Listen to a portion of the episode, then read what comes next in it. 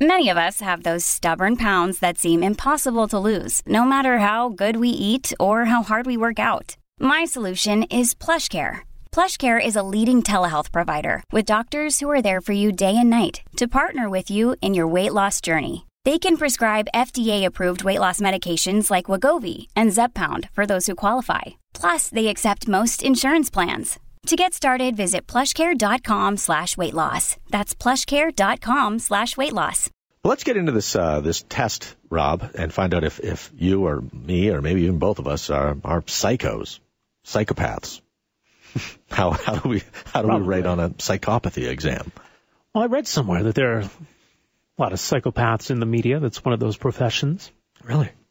Sounds strange to me. I wonder what the ingredients are of a psychopath. And and we're joined now by uh, Peter Jonason, PhD social uh, personality psychologist, and uh, at the uh, School of Social Sciences and Psychology at Western Sydney University. And a lot of this research is sort of based on uh, this new term called the dark triad, something I'm learning about narcissism, Machiavellism, and uh, psychopathy. So, doctor, I mean, uh, talk to us a bit about the research of this so-called dark triad. Uh, the, each trait on its own is, has a long history of research. So take narcissism as an example. I mean, it's a trait that's been around since the Greek, uh, uh, the Greek myth of Narcissus.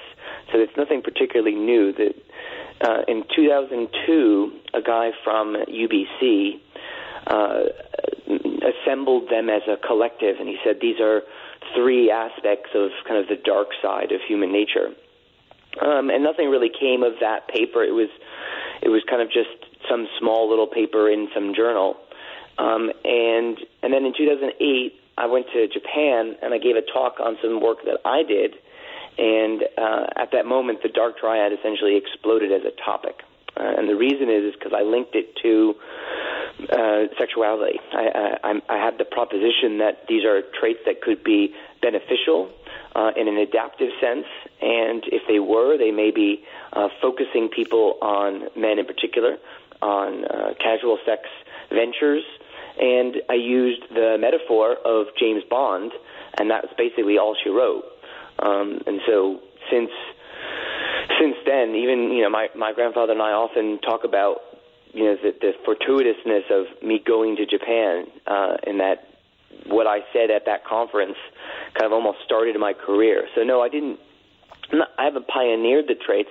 I think more what I've done is I've, I've popularized them, and I've brought in a whole fray of of new researchers because I, I essentially invigorated the study of them by adding this evolutionary spin to them. I guess the natural question then is: Is James Bond a psychopath? I mean, there's, there can't be any question about that. I mean, he, um, on so many markers. I mean, just think about what a psychopath do, right? He he kills people. He has casual sex. He manipulates people. He drinks excessively, smokes excessively, does risk taking.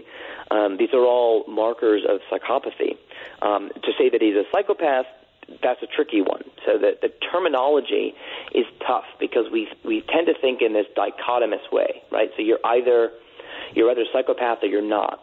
And what's more accurate about all personality traits, even the ones we don't like, is that people range on to a matter of degree on say something like psychopathy, just like they range on a matter of degree to something like openness to experience. And so James Bond is not necessarily um, a psychopath. He's just someone who's high relative to others on um, on psychopathy. Uh, ultimately, what comes down to the diagnosis, I think, of is this person a psychopath? Is um, is he uh, unable to fulfill the kind of things that he wants to do in his life? Is his personality getting in the way um, of his ability to do anything? And indeed, because he does the things we want him to do, right? He kills the bad guys. Uh, we're essentially, as a society, willing to tolerate those kinds of people. Now, of course, this is James Bond, who's an you know a guy on television, a guy in a movie, but we have we have police officers and we have Navy SEALs and we have um, various kinds of uh, um, members of our society that do undesirable things that we, we, we tolerate um, to quite a bit. I mean, you could even make the argument if you didn't like sports that something that that that that sports are um, that these are men engaged in antisocial behavior that in other contexts we wouldn't like, but because they're entertaining us, we kind of put it aside. Um, Stephen Colbert, uh, Gregory House, there's various anti-heroes out there, and we seem to be uh, Iron Man, for instance. We seem to be willing to tolerate these bad boys um, so long as they're doing what we want them to do and, and um, kind of making you know, not affecting our group, but maybe affecting another group. You know, it's interesting because I think people have a lot of preconceived notions about what a psychopath is or what, what psychopathy or how it manifests itself. Because, yeah. uh, as you allude to, I mean, it's it's much more common than we think, and a lot a lot different than we think. Yeah, I mean, it, it's. I mean, there's there's books about the psychopath next door and the psychopath in the mirror and all these. It, you're they walk among you, um, and it's just these are because it's a person who's high on psychopathy is not just the person who's high on psychopathy. They have all kinds of other personality traits as well. So we tend to we tend to focus on this one trait because we don't like this one. But the psychopath isn't only a psychopath. There's other aspects of that person's personality, their character. Um, so take corporate psychopaths. We have people who are successful in business, um, and by every measure, they they are risk takers. They are impulsive. They uh, they like power. These are these are people who would score high on a psychopathy measure, but they're making lots of money, and we see them every day at work, and we don't think that. So our preconceptions of psychopathy are in some ways tainted by movies and television shows that overuse that term and link it to a very particular kind of dysfunctional um, socially speaking, a socially dysfunctional psychopathy. And I say socially speaking because if if I need to kill someone to survive, we don't call that psychopathy.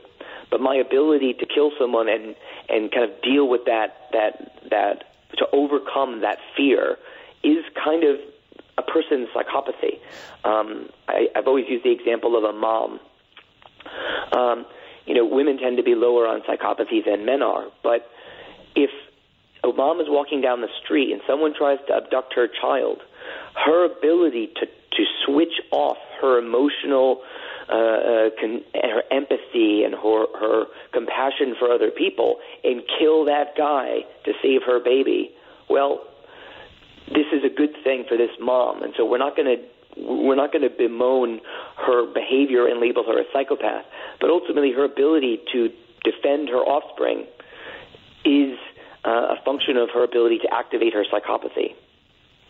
Yeah, you know, as you're describing the traits of uh, of psychopathy, I, I, I can't imagine anyone could uh, ascend to the status of president of the United States of America without scoring really high on all of these trends, right? Uh, it's an interesting it's an interesting statement given the nonsense of our current uh, uh, Republican um, I can I don't know not I don't even know what to call it. It's, well, it's like a a, a, a circus. Yeah. Um, sure, but there's yeah, a but I mean, there's, a business there's type something of to it. I mean, people have talked about you know Donald Trump being uh, being a psychopath, um, and not a psychopath in a clinical sense again, but in this kind of he he says things potentially without thinking, and he's he he doesn't particularly care for other people's feelings, and uh, he, he wants to be dominant in charge. And indeed, I watched the Daily Show yesterday, and he's so inappropriate that they've been able to assemble some evidence that suggests that he wants to sleep with his daughter Ivanka. And so, you know how they do the Daily Show, but yeah. basically they've found these clips where he says things about her body and about how hot she is and all these kinds of things. And their premise was Donald Trump wants to have sex with his daughter, and this kind of reckless impulsiveness and even exploitive sexuality are kind of characteristic of um, people high on psychopathy in particular. So what you, you, your research did, though, I mean, you, you've taken those those sort of the dark triad as as it's known, and, and kind of broken it down further in, into a, I guess, a test of sorts, where we're it's twelve different areas where we can measure the one's one's level. So um, one of the problems in 2008, 2009, up until 2010, really, was the measurement of the dark triad traits, right, which are psychopathy, narcissism, and Machiavellianism. They um, they had uh, some measurement problems. Um, one of the problems was that these the old measures were just that they were old. Um, some of them had uh, weird kind of items in them because of that. Others uh, were, were just kind of too long. There were there was there was a lengthiness to these measures, and so what we just tried to do was reduce that number to uh, to a really core uh, number. Um, and so nowadays, there's another, there's a couple other measures that are floating around, and indeed, my measure is um, uh, fairly criticized for being overly brief. Um, but nevertheless, the idea was simply to get at what is the core of these traits in a, in a measurement sense. And so what we have is something for narcissism, things like special favors, exhibitionism, grandiosity. What we have for psychopathy has to do with morality, a, a kind of a disregard to morality, as well as cynicism and not caring about other people. Uh, and Machiavellianism is really about manip- social manipulation. It's about lying. It's about uh, social influence, uh, that type of thing. And so, to this measure has has been useful for many people. It's been translated into, let's see, Japanese, uh, Brazilian, uh, German, and, and Italian, and a bunch of other languages that uh, I can't remember at 7 a.m. You know, uh, Sydney time. Um, but yeah, the, the it, it has um, it has been part of the process of moving the dark triad forward. And so even though it was even though it kind of bothers some people because it violates some of their ideas about how these traits should be studied and what they should be measured by, um, is at least continued to advance the the the, the, um, the conversation. Okay, well, thank you very much. You know, Dr. Wu will advance this conversation as well uh, after a quick uh, commercial break. We're talking to Peter Jonason, PhD social personality psychologist at the School of Social Sciences and Psychology, Western Sydney University. This is Kingkade and Breckenridge on News Talk 770. We'll be right back.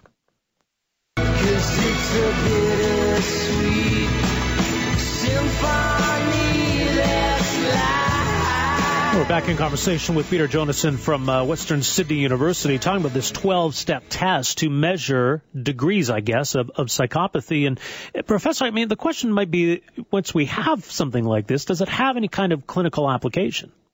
We we want to label people high on psychopathy. So one of the most common questions I get, uh, and my students get, is. Um, how do you know this person is a psychopath or not? Like, where's the cutoff? Mm-hmm. and which is the clinical kind of mindset of at what point do we start worrying about this person? And the, not only has this, the, the scale never been used in clinical settings, um, I think all we would find in clinical settings is that these are people who are on the high end of the scale. And I don't think we can make, make any hard and fast rules that say if you score at a, a 3.52, um, then then that counts as someone who's high on psychopathy. Now, there's there's statistical ways to to gerrymander this, to use an American term. Uh, you could simply take the top third of people in a in a in a sample, for example. But knowing whether you're high on whether you're a psychopath, that's another that's a difficult thing to to determine. It, um, one of the difficulties of social psycho- psychological actually all of psychology research as a rule, um, is that we rarely are able to say much about the individual. And so if you notice in our studies, not just mine, but most psychology studies, we often have hundreds and thousands of people. And so I can't say much about Peter, but I can say much, I can say a lot about the average man, uh, um, who lives in Sydney, Australia, et cetera, et cetera. Um, and that's one of the maybe the limitations in, for people in really grasping the utility of science because it doesn't necessarily explain your friend. It explains the average man because it's trying to make kind of larger sweeping statements about uh, larger statistical uh, phenomena. Okay, but I mean, then there's the question of okay, if someone scores high on on the scale, Question of, yep. well, you know, was that person born that way, or how did the person get that way, and yeah. and can that person be fixed? Well, that's a great question. Um, one one difficulty with the question, though, is there is a tendency for not just lay people, um, but even for researchers to have this kind of nature or nurture um, type of thinking. Um, every every organism is the result of uh, the genes that it's been given at birth and its exposure to various pathogens and diseases and nutrition over the course of its lifetime.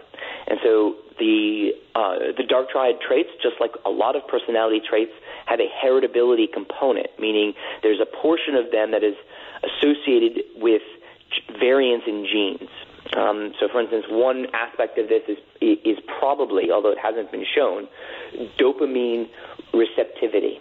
Um, so, if you're dopamine receptive, you are someone who needs lots of dopamine. You're going to do lots of things like risk taking, drugs, casual sex, sensation seeking type things.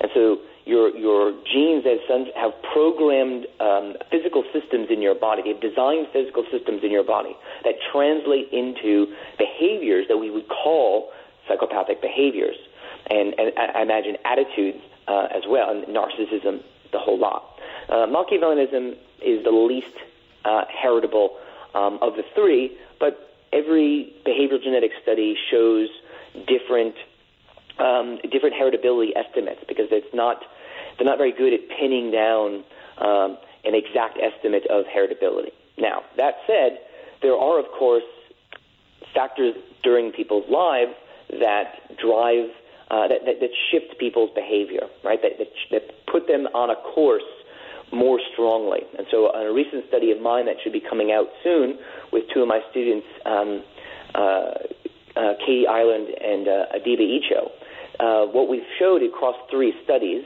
uh, with something like maybe 1,500 people, is that people who are high on the dark triad at adulthood report um, what we conceptualize as an unpredictable, in particular, an unpredictable childhood.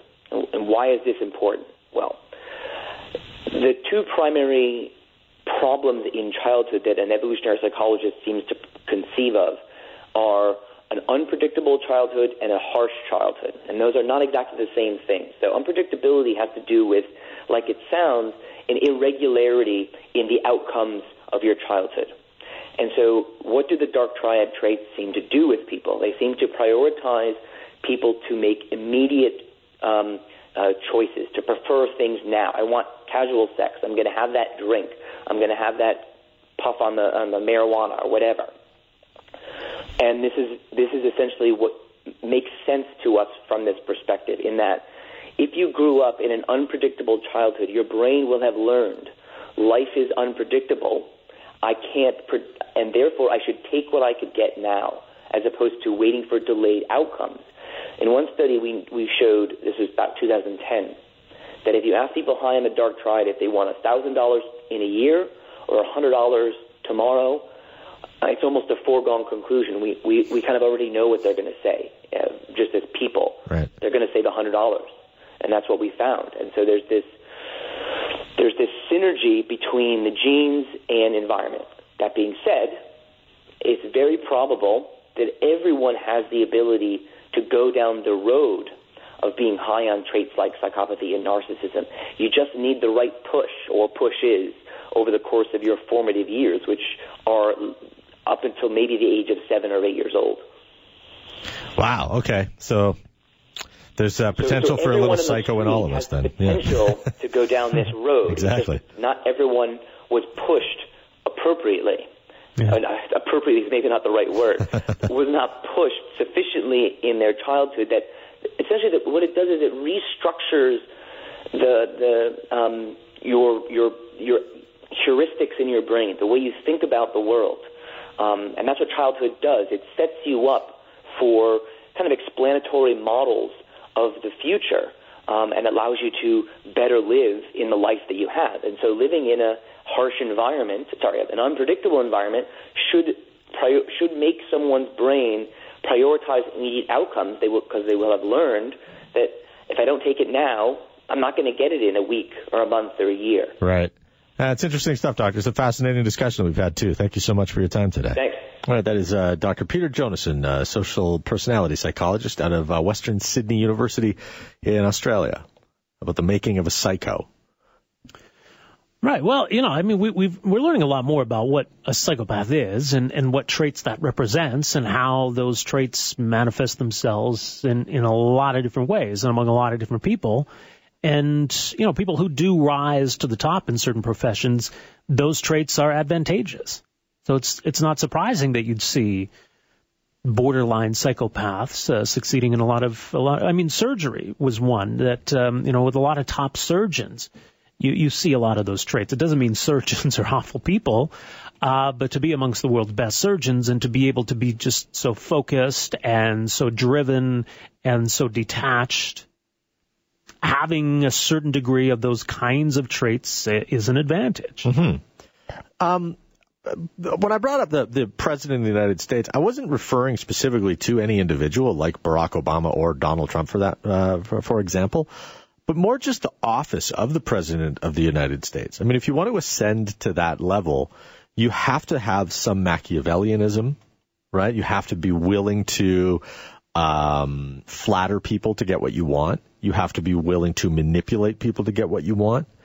Uh, typically, people who uh, are president want to be admired. It's a, it, uh, uh, you know, narcissism is a trait. I'm not saying that these guys are, you know, constantly staring themselves down in the mirror and, you know, what is that thing you do? You lick your hand and run it through your hair, right? but it's, it's, but it has more about like you want to be a good example, uh, an example of, uh, of a great American, and so you're a bit narcissistic in that respect.